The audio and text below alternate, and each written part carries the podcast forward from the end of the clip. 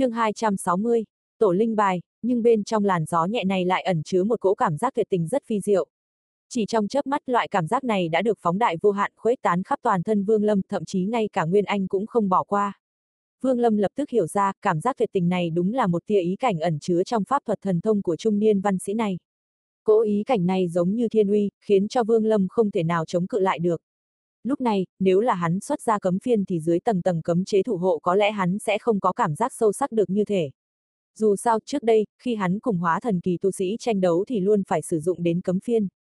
Nhưng giờ phút này, vì lĩnh ngộ ra loại ý cảnh như thế này, hắn không xuất ra bất cứ pháp bảo nào, do đó có thể nói hắn tay không tấc sắt, như thân thể lõa lồ cảm nhận ý cảnh bên trong công kích của hóa thần kỳ tu sĩ.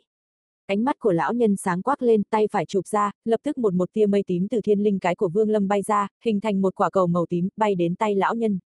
Vương Lâm thở sâu, khôi phục lại, hắn nhắm hai mắt lại, ở một khắc vừa rồi, ý cảnh của đối phương đã bị hắn hoàn toàn cảm ngộ.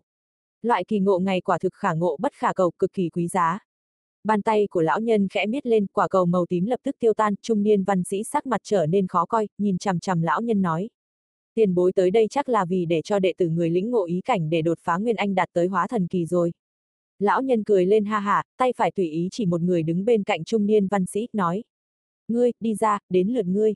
Người lão nhân chỉ vào là một lão bà, ánh mắt lão bà có chút u ám, nhìn chằm chằm vào lão nói.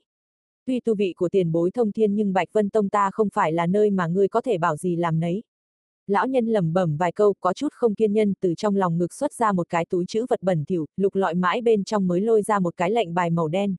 Mặt trên lệnh bài không ngờ còn lộ ra ít áo quần dính đầy dầu mỡ và ít đồ ăn. Hắn thuận tay ném ra, bị lão bà chộp lấy trong tay. Sau khi lão bà này nhìn rõ lệnh bài, sắc mặt lập tức biến sắc, thất thanh nói. Tổ linh bài. Trung niên văn sĩ lập tức duỗi tay ra cầm lấy lệnh bài này, đánh ra một đạo pháp quyết phía trên, lập tức lệnh bài lóe ra ánh sáng bảy màu, rất lâu vẫn không tiêu tán. Trung niên văn sĩ lập tức cười khổ, cung kính hướng lão nhân nói. Tiền bối nếu đã giữ tổ linh bài, đám vãn bối tự nhiên nghe lệnh. Tuy nhiên tiền bối thật sự xác định dùng tổ linh bài này đổi lấy việc hóa thần kỳ tu sĩ của Bạch Vân Tông ta trợ giúp đệ tử ngài lĩnh ngộ ý cảnh. Lão nhân đắc ý liếc mắt nhìn Vương Lâm một cái, vuốt vuốt mũi, hướng trung niên văn sĩ hừ nhẹ một tiếng, hậm hực nói. Nói lời vô nghĩa, nhanh lên nào, ngươi, đi ra. Hắn nói xong, lại chỉ vào lão bà nói. Lão bà trầm mặc một chút, cung kính gật đầu, thân mình di động tiến lên mấy bước, ánh mắt lộ ra vẻ phức tạp, liếc mắt nhìn Vương Lâm một cái nói. Ngươi quả là có một vị sư phụ tốt, lão bà ta năm đó, lúc hóa thần nếu có cơ hội cảm ngộ ý cảnh tất nhiên có thể đỡ phải đi đường vòng, nhanh hơn không ít. Nói xong, bà ta há mồm phun ra một cỗ linh khí màu hồng nhạt. Linh khí này sau khi xuất hiện, lập tức tràn ra từng trận mùi thơm, phát tán ra bốn phía. Ngay lập tức linh khí màu hồng nhạt như tên rời cung, nhanh chóng bay đến 3 tấc bên ngoài Vương Lâm, nhanh chóng tăng tốc hóa thành một màn sương mù màu hồng nhạt bọc lấy Vương Lâm vào trong. Ý cảnh của lão bà ta, ngươi cứ chậm rãi mà lĩnh ngộ. Bên trong màn sương mù màu hồng nhạt, Vương Lâm lập tức có loại cảm giác ấm áp rạt rào. Dưới cảm giác này, linh lực trong cơ thể và nguyên anh của hắn cũng chậm rãi lộ ra một tia lười biếng. Dường như tất cả giết chóc thậm chí quyết tâm tu thành hóa thần, giờ khắc này đều trở nên mờ ảo. Dưới cảm giác này, Vương Lâm chỉ có cảm giác buồn ngủ mà thôi. Dường như tất thảy mọi thứ trên thế gian đều có khả năng trở về hư vô. Nhưng vào lúc này, một quả huyết cầu đầy sát khí từ trong túi trữ vật bỗng nhiên tự động bay ra, dừng trên bàn tay Vương Lâm, lóe lên rồi dung nhập vào trong cơ thể hắn. Ngay sau đó, một cỗ sát khí mãnh liệt giống như có một bình nước lạnh đổ vào đầu khiến Vương Lâm lập tức thanh tỉnh. Nháy mắt, sát khí đã tràn ngập toàn thân hắn. Lão bà kêu khẽ một tiếng, tay phải triệu hồi, thu lại linh khí màu hồng nhạt. Vương Lâm thở sâu, vừa rồi nếu không có huyết cầu đầy sát khí này, hắn dĩ nhiên đã hoàn toàn trầm mê bên trong ý cảnh của đối phương. Loại cảm giác này cực kỳ đáng sợ, bản thân hắn, đối với hóa thần kỳ tu sĩ, ngoài kiêng kỵ lại có thêm mấy phần cẩn thận. Lão bà liếc mắt nhìn Vương Lâm một cái, thân mình lùi lại phía sau, không nói gì thêm nữa. Lúc này, ánh mắt lão nhân đảo qua cuối cùng dừng lại ở một lão giả mặc thanh sam ở xa xa, ánh mắt lão lập tức sáng lên, cười vang nói.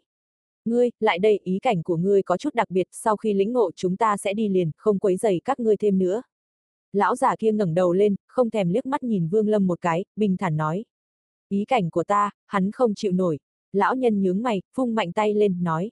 Thúi lắm, có lão tử bên cạnh, cho dù Bạch Vân lão đạo của tông các ngươi đích thân đến đây, lão tử cũng có thể kháng cự. Nói xong, hắn lấm la lấm lét trộm liếc mắt nhìn vào chỗ sâu bên trong Bạch Vân Tông. Lão giả mặc thanh sam không nói gì thêm nữa, mà vỗ trán, lập tức từ mi tâm vỡ ra một lỗ hổng màu đen, một thanh phi kiếm to bằng một bàn tay bay nhanh ra, hóa thành một đạo thiểm điện, nháy mắt đã đến trước người Vương Lâm. Tốc độ này Vương Lâm căn bản là không thể kháng cự, khiến sắc mặt hắn có chút khó coi. Nếu xuất ra cấm phiên thì hắn có thể ngăn trở một chút, nhưng hiển nhiên cũng không thể kéo dài được lâu. Nhưng Vương Lâm cũng không sợ hãi, tuy hắn không thể chống cự nhưng nếu là chân chính động thủ thì bằng vào tia thiên kiếp trong tay, những hóa thần kỳ tu sĩ này dù thần thông có cường đại hơn nữa cũng phải e dè vài phần. Như đối với phi kiếm này, Vương Lâm hiện tại chỉ cần xuất ra tia thiên kiếp, đối phương tất nhiên sẽ thu hồi công kích của phi kiếm, nếu không chỉ có thể đồng quy vu tận. Phi kiếm của lão giả mặc thanh sam dừng trước người Vương Lâm một trượng, một cỗ tiêu sát khí liền ập thẳng vào mặt. Trong tiêu sát khí này còn mang theo một tia ý cảnh kỳ dị. Ý cảnh này khác rất nhiều ý cảnh của hai người trước đó, dường như mang theo một tia uy lực của thiên địa. Vương Lâm lập tức nhận ra linh lực trong cơ thể có hiện tượng suy kiệt. Nếu xem linh lực này như tính mệnh lực thì dưới ý cảnh của đối phương, sinh mệnh lực đang nhanh chóng tiêu tan. Ý cảnh quỷ dị này rốt cục khiến Vương Lâm sắc mặt đại biến. Ý cảnh này có thể ảnh hưởng đến linh lực, nếu có thể tác dụng đến thọ nguyên thì tuyệt đối có thể nói là cực kỳ nghịch thiên. Sắc mặt của tu sĩ mặc thanh sam bình thản, tay phải triệu hồi, phi kiếm đột nhiên lui về phía sau, trở về bên ngoài lão, biến mất ở mi tâm. Hắn chậm rãi nói, ý cảnh của lão phu là tuế nguyệt 5 tháng. Ánh mắt của lão nhân ngưng trọng dừng trên người này. Trước đó hắn chỉ cảm giác được lão giả mặc thanh sam này có chút quỷ dị, do đó phân tích ra rằng ý cảnh của đối phương tất nhiên có chỗ bất phàm, nhưng cũng tuyệt không nghĩ ra ý cảnh của đối phương lại chính là tuế nguyệt. Hắn thở sâu, vẻ mặt xấu xa trên mặt lập tức biến mất. Lúc này đây, thoạt nhìn qua hắn rất uy nghiêm, trên khuôn mặt gầy gò có chút bẩn thỉu, nhưng những thứ trần tục này không thể che giấu tính cách cương trực của lão. Trong khoảng thời gian ngắn, Vương Lâm có cảm giác chỉ trong nháy mắt lão nhân này đã hoàn toàn là một người khác. Lúc này đây nếu nói lão là cao thủ đến từ Chu Tước Quốc, Vương Lâm cũng không quá mức hoài nghi. Một hóa thần ý cảnh rất được, nếu cuộc đời này ngươi có thể đạt đến vấn đỉnh thì uy lực của ý cảnh này có thể sẽ nghịch thiên. Các ngươi giữ lấy tổ linh bài đi. Cáo từ, lão nhân thở sâu, đi đến bên người Vương Lâm, nắm lấy hắn. Hai người lập tức biến mất tại chỗ, lúc hiện ra cô ngờ đã ở một chỗ hẻo lánh ở bên trong kinh đô của phàm nhân. Sau khi hai người hiện ra, lão nhân lập tức thở hổn hển như trâu, sắc mặt tái nhợt nhưng vẫn lộ ra vẻ tự đắc, thỉnh thoảng ánh mắt hướng về phía Vương Lâm, hiển nhiên là đang chờ Vương Lâm khen ngợi. Lúc này, hắn làm gì còn phong phạm cao thủ như vừa rồi nữa. Vương Lâm bất đắc dĩ tháo mũ rơm xuống, thuận tay ném vào trong túi trữ vật, ngoài miệng nói. Thần thông của tiền bối quả thật kinh người, thật sự trong đời vãn bối ít thấy, bội phục bội phục. Ánh mắt lão nhân lộn lên, bất mãn nói, ngươi chỉ nói có một câu như thế thôi sao? Vương Lâm trầm mặc cười khổ một tiếng, cả đời hắn cũng chưa nói qua một câu nịnh hót nào, lúc này suy nghĩ mãi mà thật sự không biết nên nói như thế nào mới phải.